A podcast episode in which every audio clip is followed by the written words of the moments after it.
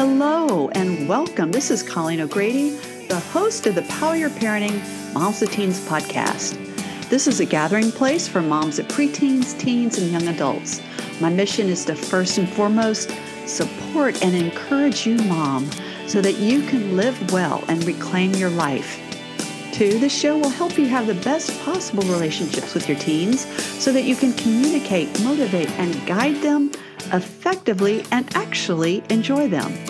And third, I will bring you top notch guests who will share the newest in adolescent research and trends so you can be prepared and aware of what your teens are facing today. Always, you will leave each episode armed with practical parenting tips. Welcome back, everyone, to the 214th episode of Power Your Parenting Moms with Teens podcast. I'm Colleen O'Grady, the host of the show. I know many of you have seniors that are about to graduate, and you're feeling the pressure of how to make the most of the time that you have left, and you're worried about what you need to do. I'd be happy to answer some of your questions. You can just email me your questions at Colleen that's two L's and two E's at dialdownthedrama.com. And I will be answering your questions on a podcast coming out May 8th. So send me your questions now.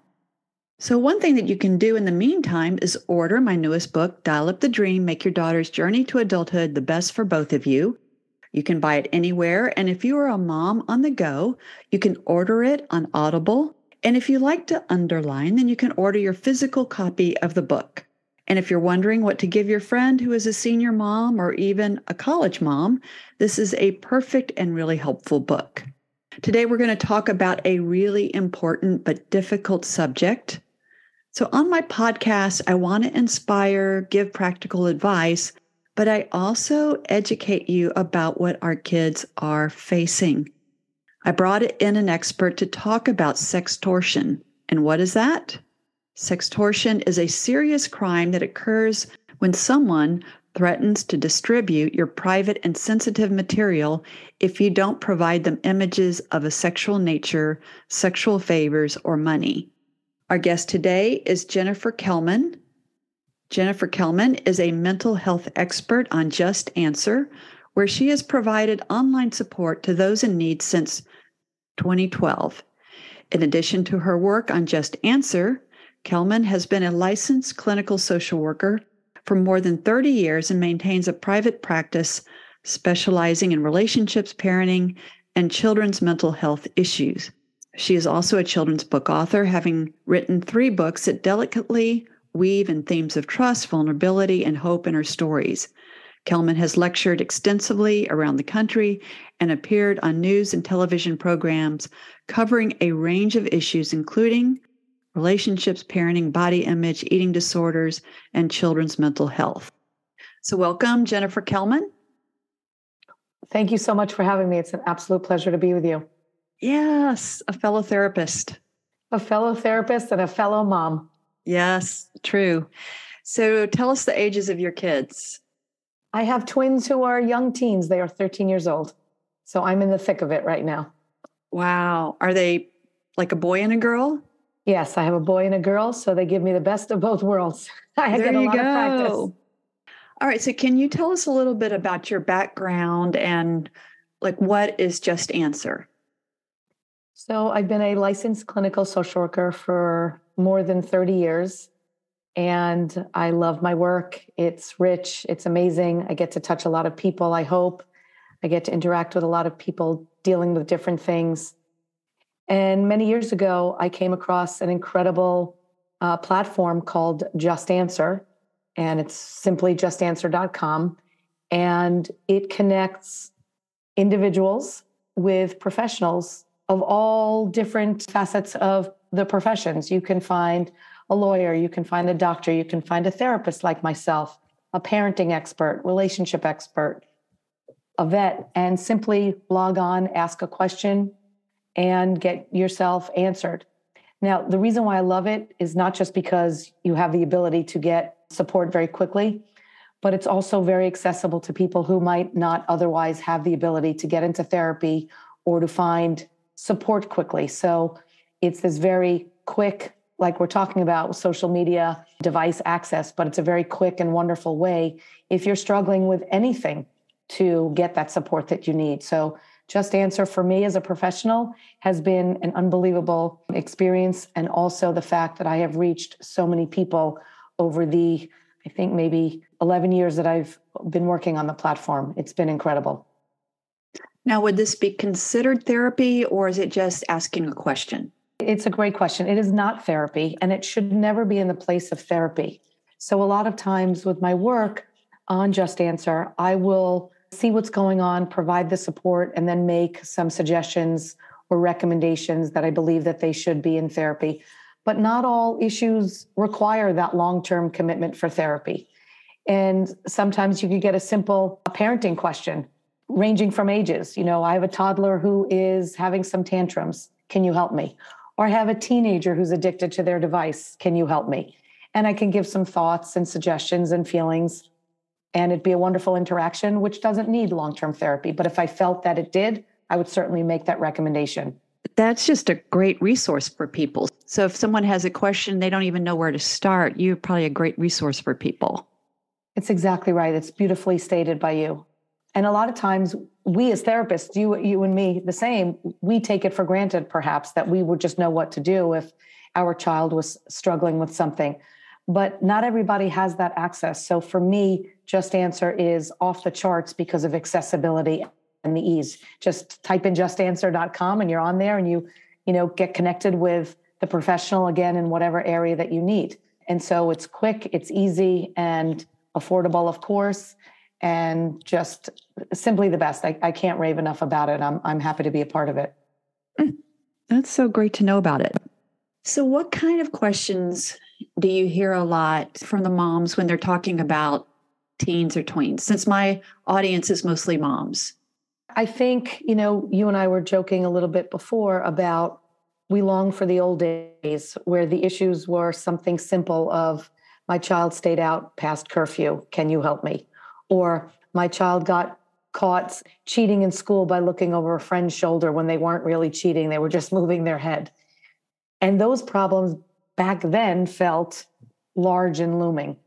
But I think for kids these days, they're up against a lot more. My personal and professional view on that is because of, again, that word accessibility. How much is accessible to our young teenagers and kids from device use, iPads, telephones? Did I even say the word telephone anymore? See, I'm dating myself already. I don't think so. Cell phones, iPads, Chromebooks, whatever it may be, the latest iPhone. I think that it has caused some serious stressors for our kids and our parents, specifically in this case, moms. And I think we're all floundering a little bit. But when I say that, I don't want to sound where it's hopeless because it's not hopeless. You and I are together today because we feel hopeful. We wouldn't be having this discussion if we just threw our hands up and said, we have no ability to affect any change here. We do. The biggest way is to share in the common struggle. And what I mean by that is so many times I find parents, especially moms, are embarrassed or shameful about what their child might be dealing with, that they sit alone and quiet within it, as opposed to reaching out. And that old saying is that it takes a village well, rely on that village. You and I are doing that today and hopefully reaching your village. Mm-hmm. But we don't need to suffer in silence. We shouldn't suffer in silence. We should reach out, not be embarrassed, not be ashamed, because all of us at one point, even as adults, and our children are going to get into some scrapes, make some mistakes, and we need the support to get through it, whether it's from a just answer or our village but I find in my work that people are stuck in the silence because of embarrassment. And I wish we could change that framework a little bit that some of this is no fault of anyone's, just again, that accessibility, what's there for our kids, but reach out and get the support that we need, whether it's from a professional or your friend or family group. That is so true. And I think, okay, two things that I see is that there's an embarrassment that their kid got into some of this stuff. Or what I see, I totally empathize with mothers, is we're not even expecting our kid would be faced with some of this stuff. And we're just like we're sideswiped. Like we just think we've taught our kids right or wrong. We've taught our kids values and like they'll be okay.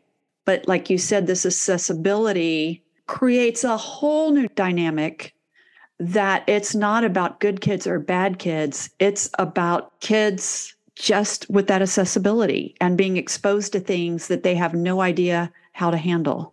Correct. And I'm going to add another layer to it. Okay. When you said good kid or bad kid, but how about also good parenting or bad parenting? Yes, absolutely. And all of us, moms and dads, have the, let's call it a disability to quickly go into, well, if my child has gotten themselves into something from device use, or we'll get into in a little bit, sending photos of themselves, that somehow that's a reflection on bad parenting. And that's why I'm calling it a disability. It's a disability in thinking because we can be the best parents, whatever that means. And there's no one size fits all, and there's no right or wrong way to do things. The same goes true for your children they're going to get into scrapes. It doesn't mean they're a bad child. But we are so quick to, and this goes back to why we stay silent and why we don't reach out to our village, our mom village to get support, because it taps into our negative thinking about what it says about our parenting. If we have this wonderful child and all of a sudden has sent a photo and gotten themselves into some difficulty and become a victim of what we're now calling sextortion, that somehow that means we have done it incorrectly as parents. And that is not true. So if there's one thing I could lend to everybody listening today and, and forever, is that your child is not a bad child for getting into some scrapes. And you are not a bad parent. You are not a bad mom if that happens. There is no relationship there. So don't make one and rely on your village because you'd be surprised that your support system won't be as judgmental as you are on yourself and they will help you. Because all of us if we all were as open as vulnerable we might see that we're all in this together and we all have the same struggles. I completely agree. So how big a problem is this sextortion scenario? And are you seeing it in the questions you answer on just answer and what are the parents saying to you about it? Like we were talking about at the beginning, the old days we worried about breaking curfew. But now we're worried about with device use and the accessibility of the internet and apps and chatting with strangers and gaming, sextortion has become a real problem. I see it in my private practice, I see it on Just Answer, and I'm seeing it we're almost the beginning stages of my child is addicted to the phone. I noticed that they were chatting with a stranger. What do I do? But I'm going to go a step further because there are different levels of this sextortion or ways in which it's happening. So you have one way, which it's happening with someone familiar to you. So let's just say your teenager has a boyfriend for the first time and that boyfriend is saying to your child, your daughter, if you loved me, you would send me a photo of your private parts. And maybe your daughter feels, no, this is wrong, but it's her first boyfriend. She's excited.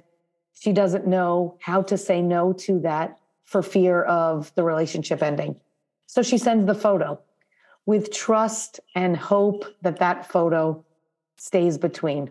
He promises that he'll delete the photo, but there's no such thing as a deleted photo anymore, as we know, because screenshots are taken and they're shared and there are clouds and all this stuff. So there's no such thing as that. But remember, our young teens and teenagers, older teens, the prefrontal lobes of their brains are not fully developed. So that sense of trust or that ability to look further down the road to say, well, if I do this, this is going to happen, isn't developed. I'm not giving a full pass to say, oh, well, any child can come home and be like, well, mom, you know what? I messed up tonight because my prefrontal lobe isn't fully developed. I'm not saying we give our, our kids that ability to use that as an excuse, but they're not in that moment able to see and may, and perhaps think past of if I do this. So now they send the photo. That relationship is bust because we're in middle school or early high school, and there's no such thing as real relationships at that point, although it feels that way to our teenagers. Then that person uses that photo as a way to get back at them, is angry because they ended the relationship, and uses that photo as a way to blackmail them, either to have them send more photos or to keep them together in the relationship. So that's the familiar way. The less familiar way, which I think is really where the huge issue lies, is with this stranger connection online. And that can happen either through gaming sites, social media sites, or chatting with strangers. And so many of the schools actually need to be better prepared and aware of this because there are programs that schools are using where kids still have the ability to chat with other people. And again, sounds silly to say it in this way, but in the old days, you thought you were chatting with little Susie in a different state, but it wasn't little Susie. It was older man Ralph pretending to be little Susie with a fake profile and a fake photo. But now I am becoming aware of call centers in other countries being set up specifically to target teenagers and to rope them into sending images and videos. And how mm. they hmm. do this is stunning. Mm. It couldn't have been better timing that two nights ago, I got one of these emails. Wow. Now, now, thankfully, I have a prefrontal lobe that on most most days is functioning well. Just depends what my teenagers are putting me through. But it was stunning. And I did several things. First was I told my kids, because we discussed this obviously a lot in the house, but I said, Oh, I just got one of these photos. I'm not clicking on anything in the email. I'm going to delete and report the email. But first, I'm going to take a screenshot so I print it out so I can use it in my work, but also use it with my kids. And if I wasn't an adult with a somewhat fully functioning prefrontal lobe, I can guarantee you I would have been petrified as a younger person because the email is long. It's about two pages long. And it, it the, the subject line says danger slash advice. And it comes from a seemingly nice name. Candace Wilkerson was the name. So now I put my teenage brain on. I said, Oh, who's Candace? And I open this up and it says, Hello, I'm sorry to report I have some horrible news for you. I have been watching your activity online and I've seen that you have been visiting adult porn websites. I have taken over your computer and your camera, but I will not distribute these photos if you pay me. And the, the dollar amount for me was $1,590 and you can click on this link. Now, let's just say you say to yourself as a well developed teenager, now this is nonsense.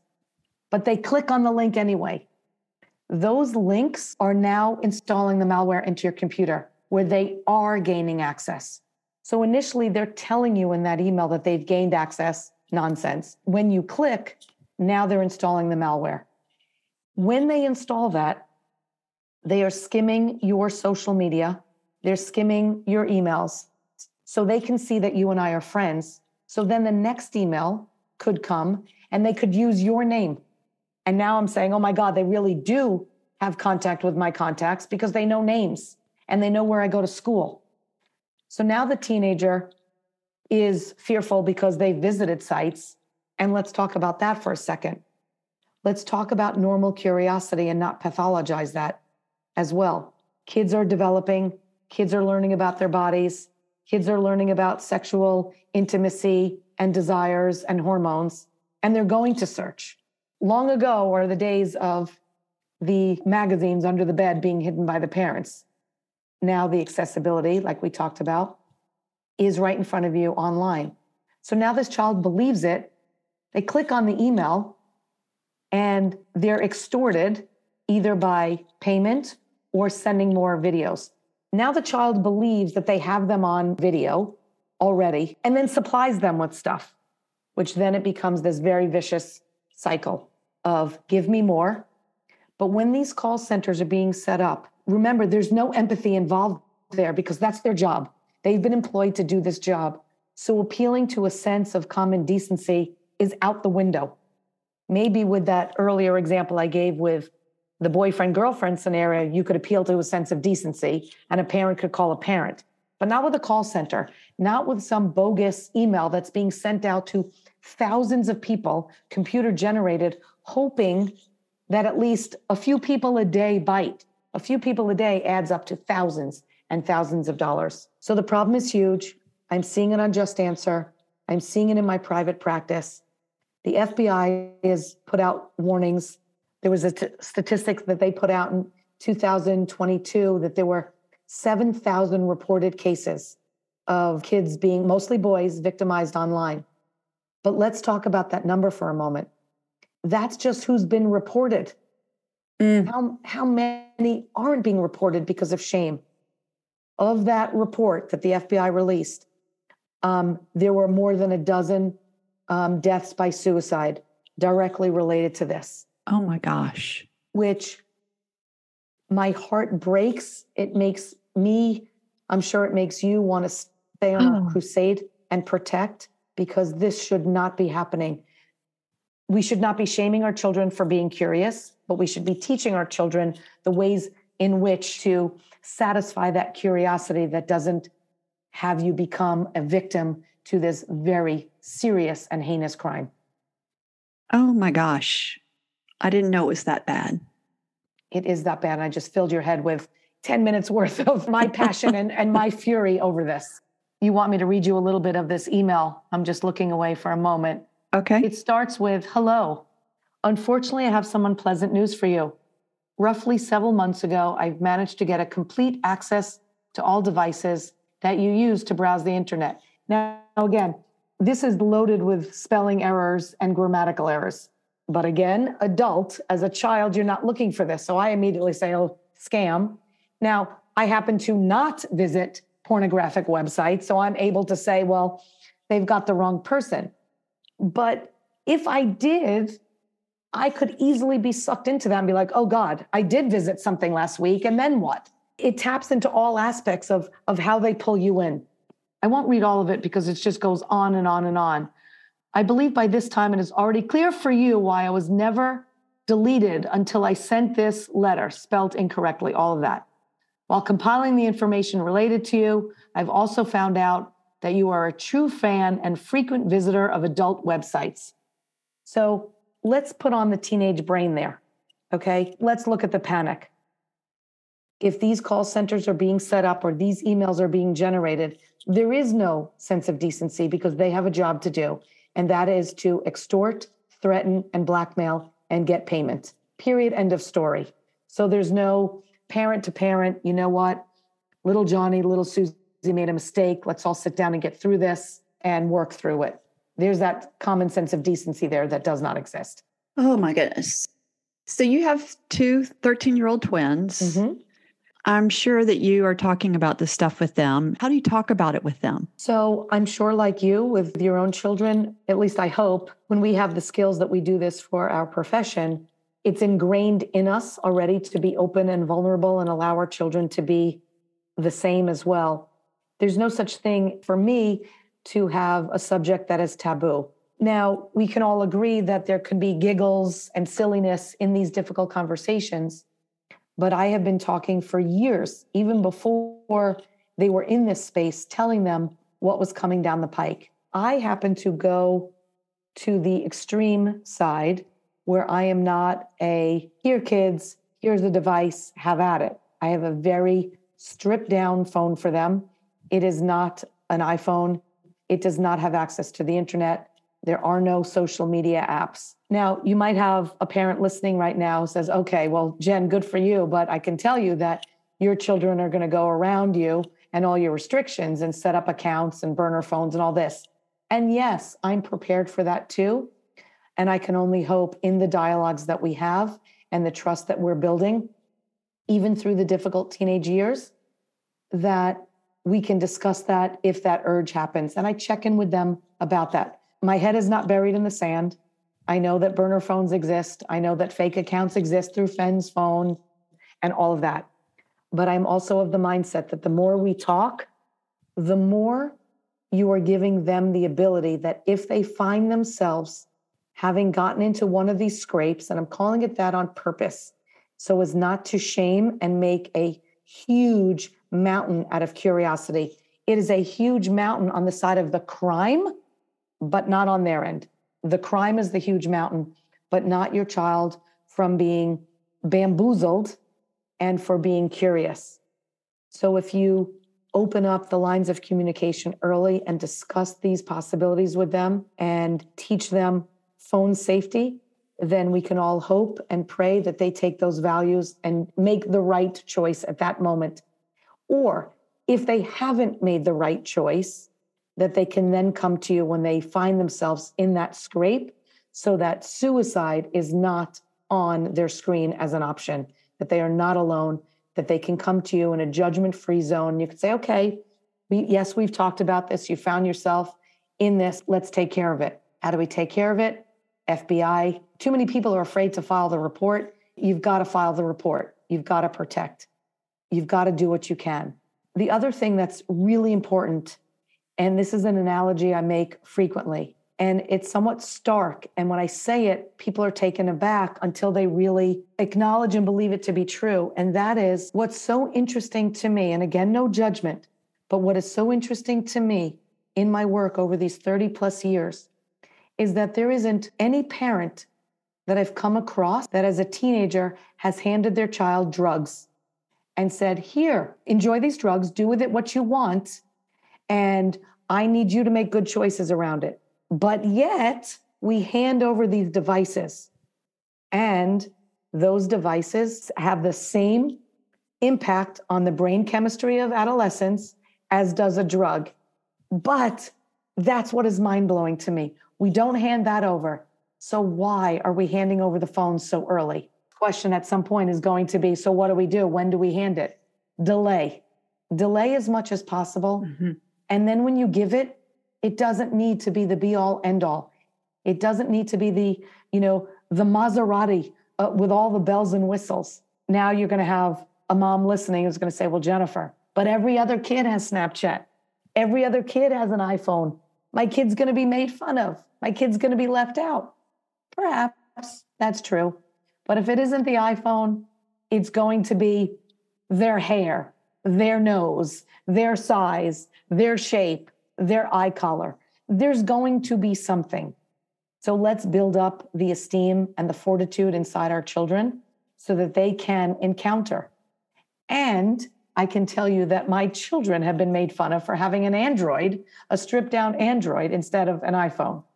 Mm-hmm. They sort of laugh because I prepped them that it was going to happen. Yeah. Do I know that they wish inside I didn't do this for a living and they could have the latest and greatest? Of course. Of course.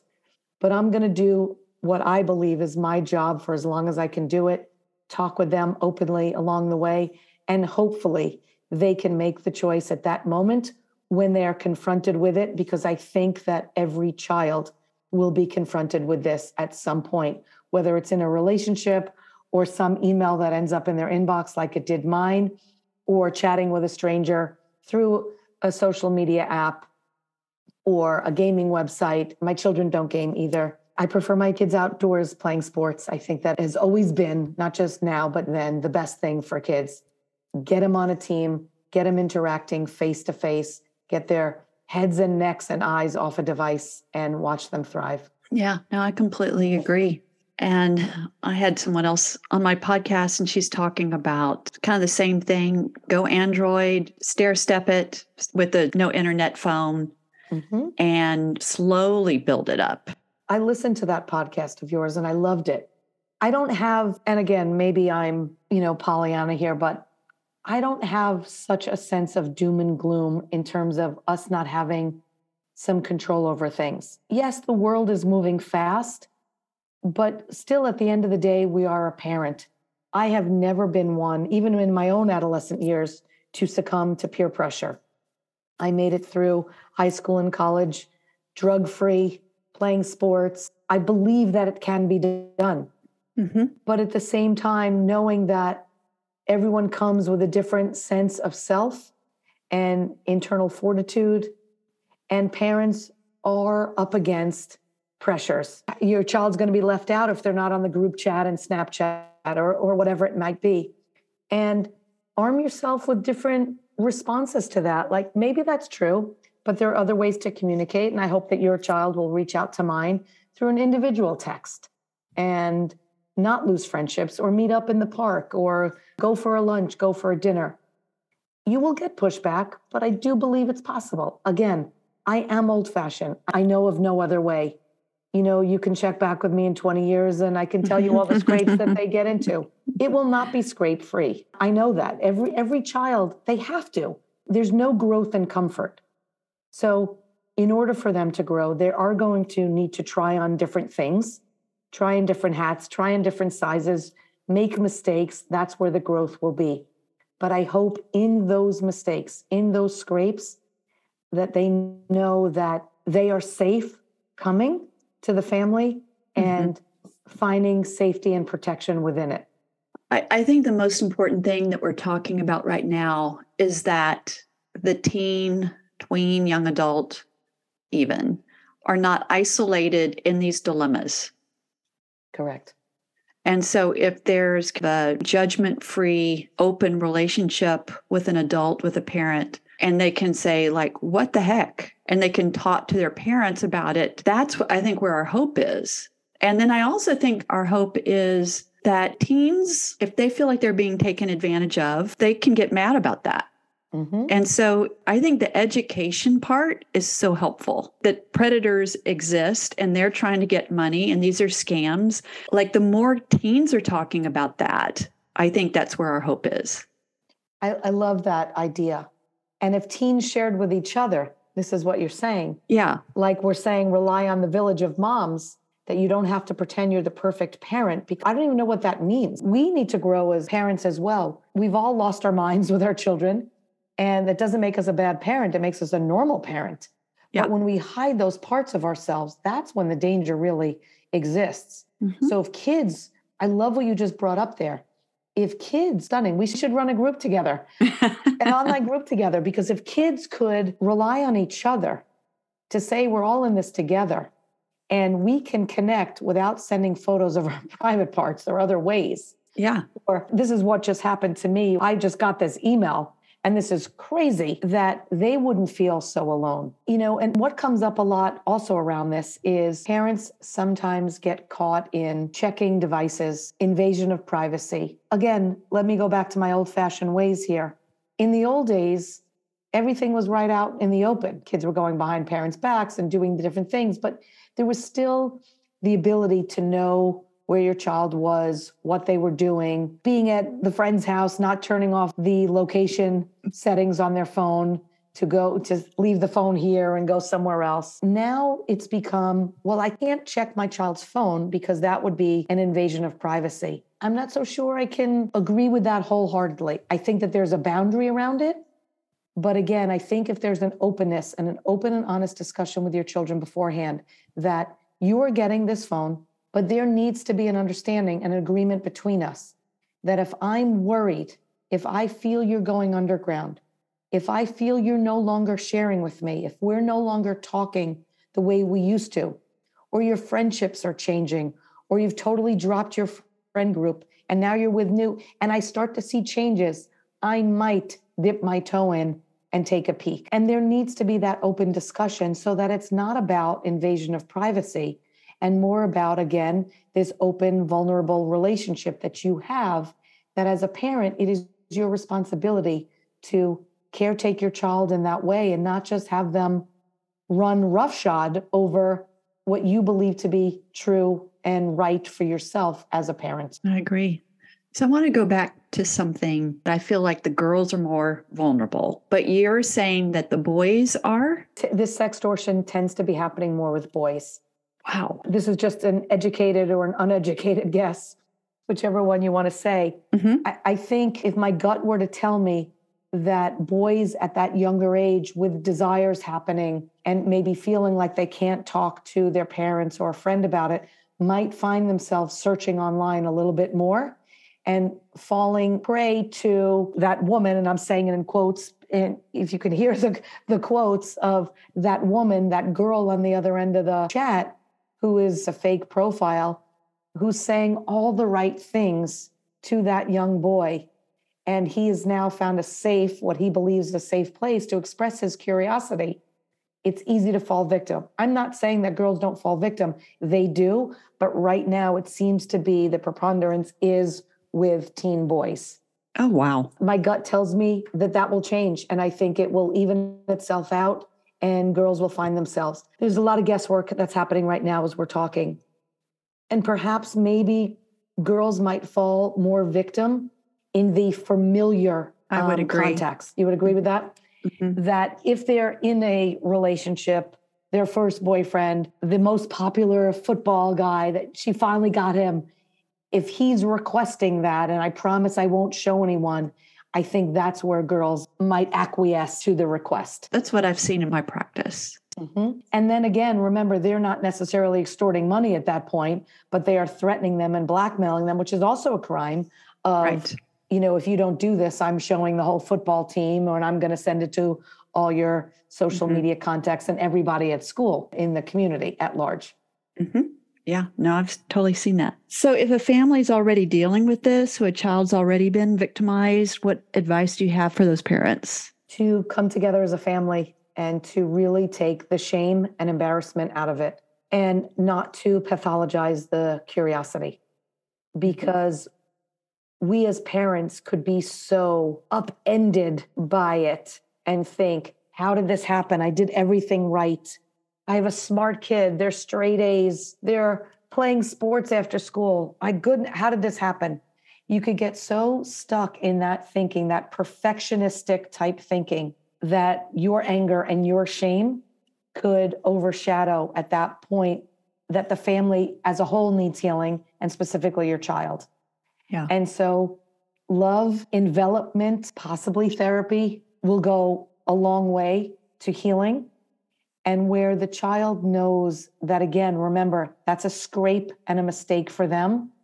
And the person that was extorting them through the use of images and videos or sites that they visited, there's the crime. No pathology around this, acceptance for the curiosity, love and development, but also reach out to law enforcement to report it. And as I'm saying that, I'm hearing one of your listeners say, but how do you report it on someone at your school in the case of the familiar blackmail? Because you do, because this needs to be reported. That child on the other end also needs some support and help, therapy to get through what they're dealing with in terms of how they got themselves into thinking that that was okay to blackmail Right. a friend, a child, a girlfriend. So Right. all parties involved, all families involved need that support. And it does need to be reported. And Yeah. all too often it isn't. So that number of 7,000 is just really, it's a very small number. I'm sure it's bigger. And you're saying you're seeing it in your practice a lot more with girls. The number's Yeah. probably larger. And for the moms listening, I completely agree about the curiosity. I mean, I remember a cute little sixth grade girl was in middle school maybe a couple days and she heard some kids talking about vibrators. hmm She didn't know what it was. So she went and Googled it. And then, you know, all of a sudden she's in a million porn sites. And not only is she in a million porn sites then, but then every algorithm got her search. And so now, whenever she's doing math homework or whatever she might be doing on the school program, she's getting inundated with it. And please try to find a child that isn't going to click on something that keeps coming up, uh, adults as well. And so then they get caught in this Mhm. how I've been doing it, and you can tell me how how you've done it or how you're counseling your patients and families. I, I talk to them about their curiosity, and maybe I'm hokey. I I, I, am, I am hokey. Don't, not, there's no maybe there. I, I've said to my children, like, let's go to Amazon. Let's find some books, and we've gone on Amazon. We've four or five books. They picked them out. I made sure that they were, you know, within that curiosity realm and not a pornographic book and purchased on Amazon. Books were delivered and have at it. Go read, underline, ask me questions if you want. I'm here, but here are your books. And so to me, again, who knows what's right and who's wrong? We all do this with trial and error. There is no, at least I didn't get one. Tell me if you got one. Did you get a guidebook when you were no, no. becoming a parent? Right. So it's all trial and error for us. I gave them the books. And to me, that seemed like the hokey way to do it. Here's the way you explore. So just be open about things. Now, there will be a time where the kids naturally and correctly will become less open with you and not want to have these discussions. And that's when you, as a parent, hopefully you've given them enough of a foundation with the values that you can pull back a little bit and know that maybe they're going to rely more on their peer group as a milestone of what they do normally, but that they're still accessing things in the appropriate ways and coming to you if they have questions again. And they're not always going to come to you. And you, as a parent, have to pull back and say, okay, at this point, they're growing up, they're relying more on their friend group, and it's okay. So I like to say, give them the foundation and hopefully that they use that in the way that serves them best. But again, without the roadmap that they have to do it perfectly, they won't. We haven't done it perfectly as in our parenting. Mm-hmm. And let's not put that pressure on ourselves or anyone else. I also want to say, like, just knowing your moms out there, listeners, I love your moms. I love your moms because I know that they're listening to you when you put out a podcast because they want to do things as best they can. But if you and I can lend anything to them, again, none of us got that handbook. So it's all trial and error. We're all doing the best at the end of the day. We have all laid on in that bed at night in tears, thinking we messed up or we messed up our children forever. We didn't. We learned. Again, there's no growth and comfort. We become better parents when we mess up. Our children do it better the next time when they mess up. So envelop each other and rely on each other. Hmm. Yeah. And I think the good news is teens are resilient. And I think if we as parents can dial down the shame or judgment and can be more accepting, kids can be more resilient. I'm going to add one thing to that. Okay. So for forever we've all heard that kids are resilient. And I think that's true but I also want to guard against just using that as a full way to just say they're resilient, they'll get better. Because there are going to be kids within that that don't have that resiliency. And it's okay also to be both resilient and have less resiliency. And when they aren't equipped with that naturally, because a lot of resilience comes from just almost by accident. It just, not every one of us is resilient all the time. But if we just say, oh, they're resilient, they'll bounce back, we could be missing that child that isn't as resilient and needs more of us as a way to caretake them through that and almost lend them our space of being resilient so that they can rely on that. Does that make sense? Yes. No, that's a really good point. I'm glad you said that. And I think I was making a lot of assumptions. So I will tell my moms what I was assuming no, this is good. This is important. Yes, and it's I, not to contradict your statement because no, your statement no. is true, but it's not. As we know with parenting, there's no one size fits all, and I never want to lose that child that's out there mm-hmm. that isn't naturally resilient. Because you could have four children in your house, three of them could be the most resilient, and one is less. And what we don't want is to put that idea well the three the other three are resilient why aren't you? And then we miss that vulnerability in that child. Yes. So what i am going to add to that is that if kids have gone through something that's i think is traumatic you can't just sweep it under the carpet and act like it didn't exist. And i think percent correct. So I what I didn't say there is that I do think that that is something that you do need to talk to a therapist about have have that teen work through that but if they work through it then they are resilient. I couldn't have said that better. That's exactly right. I was speaking for the parents because because I think the parents see them as they're ruined forever and so that was my gift to the parents is your child is not ruined forever. If they do the work they can turn into advocates and protect other teens. There is hope but you can't skip that step of healing. That's a thousand percent correct and you said it so beautifully.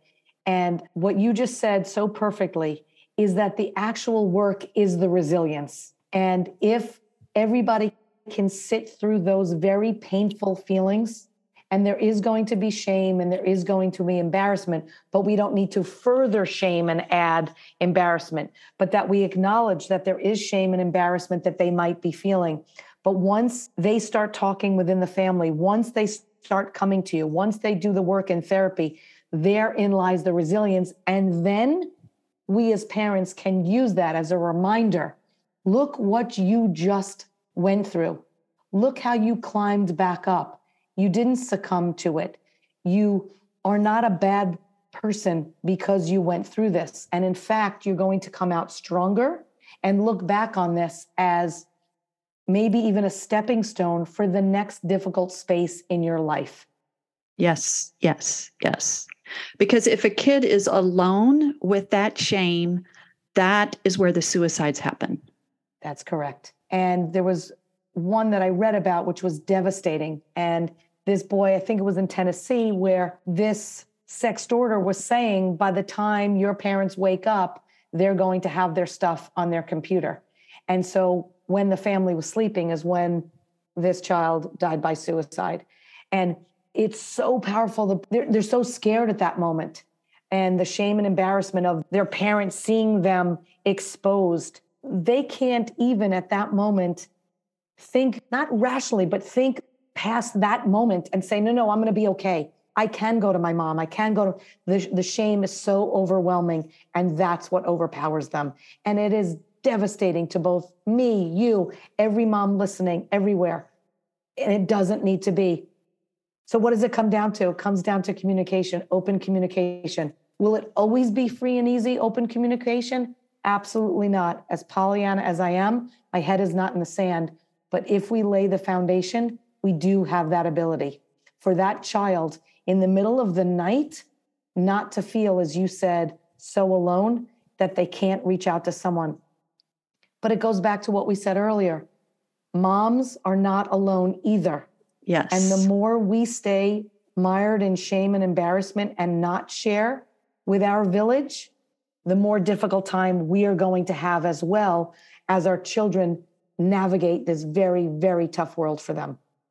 I agree. So we need to close this down. So, do you have any last advice for the moms?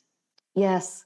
Stay in touch with each other, stay in touch with your children.